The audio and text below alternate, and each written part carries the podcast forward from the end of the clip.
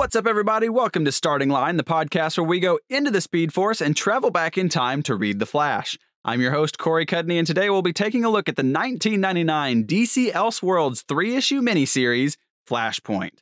Flashpoint is written by Pat McGreal with artist Norm Breyfogle and colorist Noel Giddings. And like I just mentioned, this is a DC Elseworlds tale. So in 1999, before we saw the actual return of Barry Allen as the Flash, we got this book where we follow Barry as the main Flash, so the events of Crisis on Infinite Earths never happened and Barry never sacrificed himself. So let's get started. We start the issue in a dream. The speaker describes their dream with speed, acceleration, and a whirl of particles and experiencing all that is, all that was, and all that ever will be. The dreamer awakens as Iris West Allen calls out for Barry. Barry wakes up and we hear that Wally's team has found some sort of artifact. We cut to the surface of Mars and Wally is now Dr. West. We see Wally and Co. in spacesuits sporting a fancy new futuristic Flash logo, and Barry tells Wally on the comms to take it slow. Wally reaches down to grab the artifact and remarks that it's got some kind of metal or unfamiliar material. He notes that it has some kind of knob or switch and he clicks it over and the artifact starts vibrating. Barry starts worryingly shouting for Wally, but it's too late. A lightning bolt shoots down and strikes Wally, knocking him down. Barry calls for James Jesse, the trickster from our normal timeline, who seems to be a part of Wally's crew in this one. James, who calls Barry Sir way too much for my liking, tells Barry that Wally's been hit by lightning and remarks that the sky is all clouded over. But Barry's more worried for Wally and tells James to go check on him. Upon reaching his body, we see that Wally is in a state of constant glowing vibration. James calls him a blur. We see a huge space station with the Flash's new insignia on it as Barry is called Professor Allen. Barry orders the whole team to boom back up to the station and bring the artifact with them. As we go inside the space station, we see that Barry is in a Professor X style chair now, and he has wires leading from his head to the chair, seemingly to control it. Barry says that he's seen this before, and we are transported back to 1956 at the Flash Space Museum on Earth. There's a statue recreating Barry's accident in his lab as a tour guide takes a group of people around the building, saying that she'll show them everything from the Flash's rings to a scale model of the deep space probe Odysseus. We see the old Flash logo as well as the new one, Barry Allen's new wheelchair in the background, as the tour guide asks a man struggling behind if he's in the group. He says that he was never a joiner and leaves, and I'm like, all right, dude, what do you have to prove to this Flash Museum tour guide? You ain't got to be so rude about it. He walks into the theater playing the tale of Barry Allen, and we see him come and sit down in the theater as it explains the timeline we're in right now. Along with his regular crime fighting escapades, it seems Barry Allen took a government role helping in the Cold War, turning the Bay of Pigs into a successful operation, as well as helping the Special Forces win in Vietnam, all without the public's knowledge.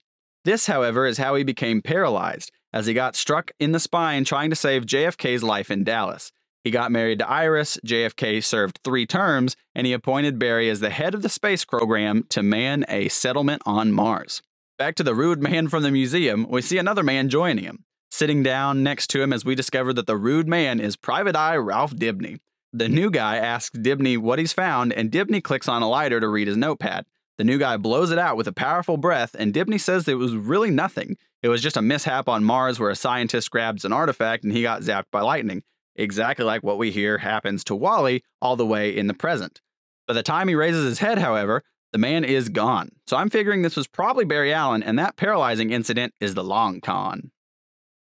We cut back to the present, and Iris is talking to someone named Van about Wally, who says they need to boom Wally over immediately. Iris is concerned about the others and says that she needs to let Barry finish his nap before they go because he gets so exhausted these days. Back in Barry's dreams, he says he relives his greatest failure. He's back in Berlin to show Moscow that he's there to help the special forces when they overhear the presidential parade radio where a gunshot rings out. This is the JFK incident. Barry races over across the world at what he says is a velocity he's never achieved before. He makes it with all the time in the world, he says. He catches all three bullets, piece of cake, when a fourth one comes out of nowhere, traveling at the speed of light to hit him. He's jarred awake while recalling that they informed him later on that there was no magic light speed traveling bullet, and he just wasn't fast enough. The fourth one caught him.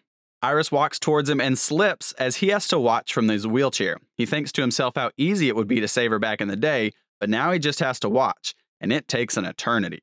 Iris brings him up to speed once she's back up and says she wants him to come too, saying that he hasn't been to Earth in the more than 10 years since they first came up there in 1988. Barry says he can't help and he should stay, and Iris, trying to help, mentions the subspace transport Barry invented that'll get them there instantly. Barry tries to give the credit to Val, and Iris has had enough. She tells him to quit playing the martyr and that she knows that he wants to act like the man of steel for the world and that he can only act weak with her. But by doing so, he's acted like she's the woman of steel, but she's at her breaking point and she needs him there to help her with Wally. He agrees and he gets ready to go. On the boom tube platform, Barry tells Jesse to watch over the station and the artifact, and Jesse says nobody's getting near it. I don't know about y'all, but this guy is giving me serious bad guy vibes. We see the boom tube platform on Earth light up, and Van is there to greet them. Iris says she knows he'll treat Wally like his own and gives him a hug. Barry greets him, saying he hasn't changed a day, and an assistant takes Wally away. Van stops him by calling him by his name, Snart. Van's assistant is Leonard Snart, and we learn that this Van is Vandal Savage. In this reality, Savage and Barry have worked together for more than 30 years. Savage takes a look at Wally and tells Snart to take him and get him worked on fast. They go down the hallway as Vandal says this reminds him of Barry's early days, but says that if they're going to beat this, he needs to tell him the truth.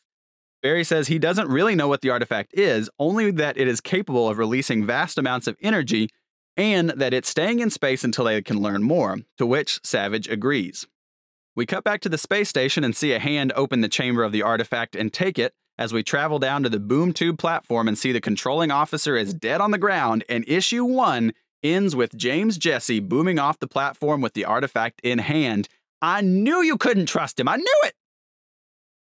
Issue 2 starts with Barry reflecting in his office on the past events. While he could be dead or dying from the incident, the artifact was stolen out from under them by a man that he hired and thinks to himself that if he could rise out of his chair that maybe he could stop it, but right now he's useless. We cut to Ralph Dibny, now in the present, answering a phone late at night about a person he needs to find and sees a shadow in the window from a reflection in the mirror. Upon grabbing his pistol, he checks it out to see that nobody's there. Sue Dibny wakes up to check on him as we cut to the White House with Barry and Savage in the room with the still President JFK. He lightly scolds Barry and Savage defends him, saying that if Barry was lax, then so was he, because he had three men killed by Jesse upon his booming down. Kennedy apologizes and remarks that he's more indebted to these two than anyone else. Barry saved his life, and thanks to Savage, he and Vandal cuts him off, saying that he doesn't look a day over 65. So, Savage has kept him immortal, maybe harnessing his power to help others now. JFK says that they have to figure out who James gave the artifact to because he knows he didn't steal it for himself. He says he's been elected 10 times because he keeps the peace and he gets a phone call. Upon answering it, he says that he will let his two guests know. We cut to a funeral and see that it is Wally's. Iris tells Savage that she knows that they did everything they could to save him and tells Barry that at least he's in a better place. Barry, very insensitive if you ask me, questions her if she means heaven. Cutting to Allen Industries, Iris is telling Barry that she doesn't want him going to Odysseus, but he says he needs to be alone. He downloaded all the information they had on the artifact to his chair, and he needs to sort through it all, nobody interrupting him. Iris calls him a stubborn old goat, and we cut to the Odysseus. Barry, thinking to himself, talks about how Odysseus is officially the probe to help gather information on the cosmos beyond, which it is doing, but also thanks to that subspace transport system, it's also his sanctum sanctorum. Ralph Dibny is interrogating a tailor, beating him up and questioning him about James, saying that he knows that that tailor is every criminal's go to for a new identity. And after a little persuasion, the tailor gives up the info, telling Dibny that he did indeed go there to get a new identity, but he didn't have anything on him but his spacesuit. So Ralph takes that and leaves. He's confronted in the alley by Martian Manhunter, who's in disguise and wants to know about the artifact. Dibny's not giving up any info, so Martian Manhunter says that he'll give Ralph some info if he gives him some and turns into the Martian right before Ralph's eyes. We're back with Barry, who says he's making some headway and kind of understands how much power the artifact has, but still doesn't really understand what it's for and falls asleep as he's working, saying that his dreams are about things that never were, we see the cosmic treadmill traveling to the past and the future. We see Gorilla Grodd and even the Flash fighting alongside the Justice League, as he says in his dream, going to battle with non existent comrades, and notes that the Martian in the League seems to be almost naked. It's also important to note that Barry is the only one in color for most of these panels, all except for Jay Garrick. In the panel with the JLA, Barry says that there's a teenager with, with his type of speed and is surprised when he learns that it's Wally and he's also in black and white. So Wally obviously doesn't have speed in this reality. Barry says that it's a false dream, but also felt so real. maybe the life that he could have had given another chance. We cut back to Dibny with Manhunter's hand on his face, showing him something as Manhunter says that he should understand now. Ralph just repeats how horrible it all is, and Martian Manhunter says they have to find the lightning rod. He grabs the spacesuit and says he can track James with it. They follow the trail to a dock where Dibny assumes James took a boat, but Martian Manhunter's not so sure. He goes underwater and pulls the body out, and it is indeed James Jesse. Manhunter says they may still be able to get some information from the body. We're now inside a seemingly reflective room with the name of Immortality Incorporated on it. So Savage has made Immortality into a business, and we see a red blur. Snart and Savage are having a conversation about the red blur, and Snart remarks that the quote, occupant is moving at such a phenomenal rate of speed that they can't even see him. We learn that he's trying to vibrate through the wall, and Snart says all but one have attempted to do that, and that West clone number three is different. We see Wally in a room repeating, I am the Flash to himself over and over again at super speed, and Vandal says that he wants him destroyed. Snart doesn't understand, and Savage is more than happy to explain. He's happy that he's had brain dead clones of himself over the years to help him keep himself immortal, and he's purposely had Wally cloned and the original euthanized so they could study him without his family's interest. We learn that Vandal's work with Barry over the years to help him regain his super speed has actually just been to study the origin of the super speed and he hoped that Wally would have the answers, but that that has changed now that he knows the true purpose of the artifact. An alarm sounds, and we learn that the first Wally clone we saw was successful in his vibration attempts and flees. Savage says there's no need to worry that this isn't, quote, the end of the world. Barry comes back at Iris's behest as they tune into the news and see a speedster crashing down the streets, fighting news helicopters who just happen to get a glance, and Barry confirms that it is indeed Wally. We see this Wally clone repeating the phrase, Leave me alone, and I am the Flash over and over until he passes the Flash Space Museum and breaks in. He grabs the Flash suit and breaks out saying, I am, declaring that he is the Flash. Also, this is where we get an ad for the first Pokemon movie that advertises where you'll see the rarest Pokemon of all. Just wanted to throw that in. Wally gets to Allen Industries and says, You did this, breaks all the glass to unveil Barry and Iris, as Barry welcomes Wally in. Upon seeing Iris, however, Wally bails and Barry starts in on her. She cuts him off, and they're both interrupted by Ralph Dibny, who says Barry has never met him. Iris says that she hired Dibny to find Jesse, and Ralph tells Barry that Jesse did his job and delivered the artifact to Vandal Savage. Barry asks how he could possibly know that, and Ralph simply says, A green Martian told me. All right, our finale starts with an excerpt from Ralph Dibny's casebook recapping the events that we've read so far, and we see Martian Manhunter has gone to face Vandal Savage alone to retrieve the lightning rod. Savage is the only one in the office, so Manhunter confronts him, and Savage says that he's been waiting for him and would like to chat. We catch up to Wally through the lens of the newscopters that have been following him, and he is getting tired. A young woman is watching the TV and notices that Wally is heading right for her house, and before she can do anything about it, he phases right through the wall and collapses in her living room. She goes to check on him and he starts to get up, saying that he can't think straight and questions who she is. She's revealed to be the one and only Linda Park, who goes on to marry Wally in our reality. She goes on to touch him and he is burning up, sweating like crazy. Ralph Dibny is catching up Barry and Iris and letting us in on what the Martian Manhunter showed him back in issue 2. As a priest in Mars created the lightning rod, it seems he had tapped into some sort of force and created the artifact, wanting to conduit to summon it, and ended up destroying the entirety of the Mars civilization, setting the whole planet on fire. And if we know anything about the DC universe, it's that Martians hate fire. There was only one survivor, the Green Martian that we know, as the Flashpoint event created a wormhole and sucked him in, landing him on Earth. Barry asked Dibny if the Martian was almost naked. Dibny's all like, yeah, and he's a little confused as to why that's even relevant. But Barry says that the Martian obviously has the situation under control and that he needs to worry about Wally. We're back in Savage's office as he hands the artifact over to the Martian Manhunter, saying that James got a little overzealous and wanted to use the artifact, so Savage couldn't let him do it, and he turned on him, that he always just wanted to make sure that it landed in the right hands. Mm hmm, sure, sure. He also says that he knew about Martian Manhunter because he had gotten lax over the years, and Vandal and his team had decades to learn about his strengths and weaknesses. Manhunter, who never goes by John in the book, by the way, remarks that he's going to keep it safe, and before he has the chance to leave, Vandal invites him in a room that he says is secure and he'd like to talk to him unsurveilled for a second. And like a doofus, Martian Manhunter walks right in, only for Savage to lock the door behind him, and through the glass door, we see Savage click a switch and flames envelop the room, engulfing our Martian Manhunter and leaving a pile of bones. Savage straight up killed him.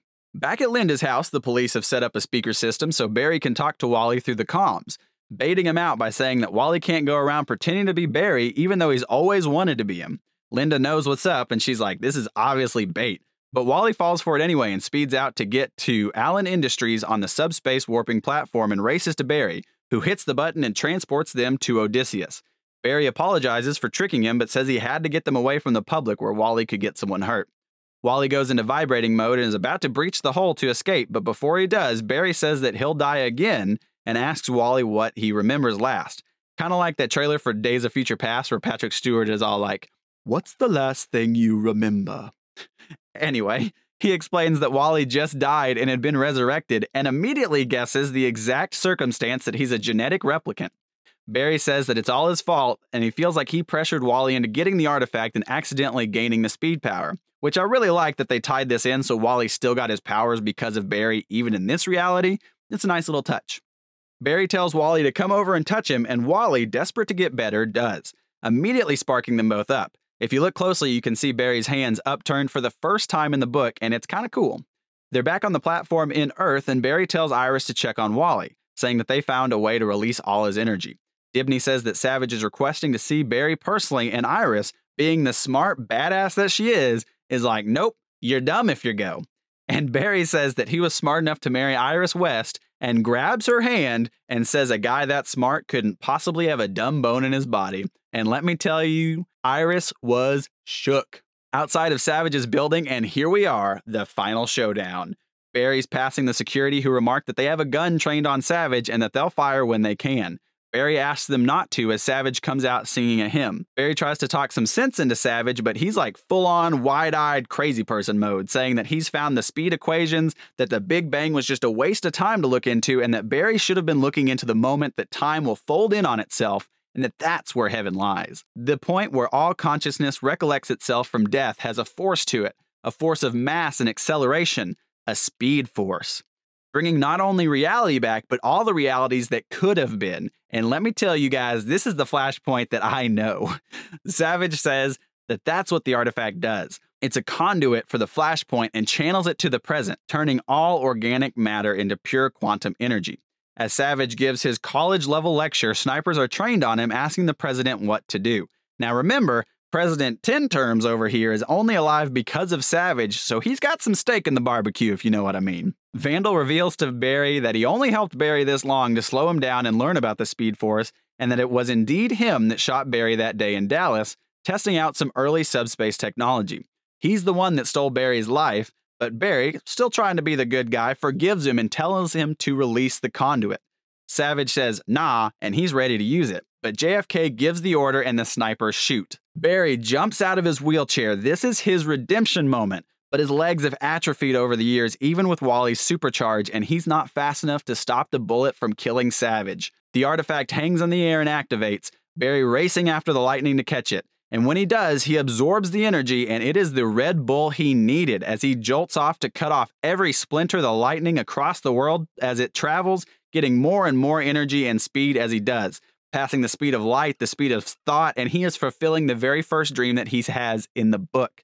He runs right into the flashpoint and he is greeted by the entire Justice League, cheering him on as he's back in his red costume with teenage Wally running up to him. Barry says that this isn't rational and he must be hallucinating, but the last words we hear Barry say in the book is that he can't wipe the smile or the tears from his face.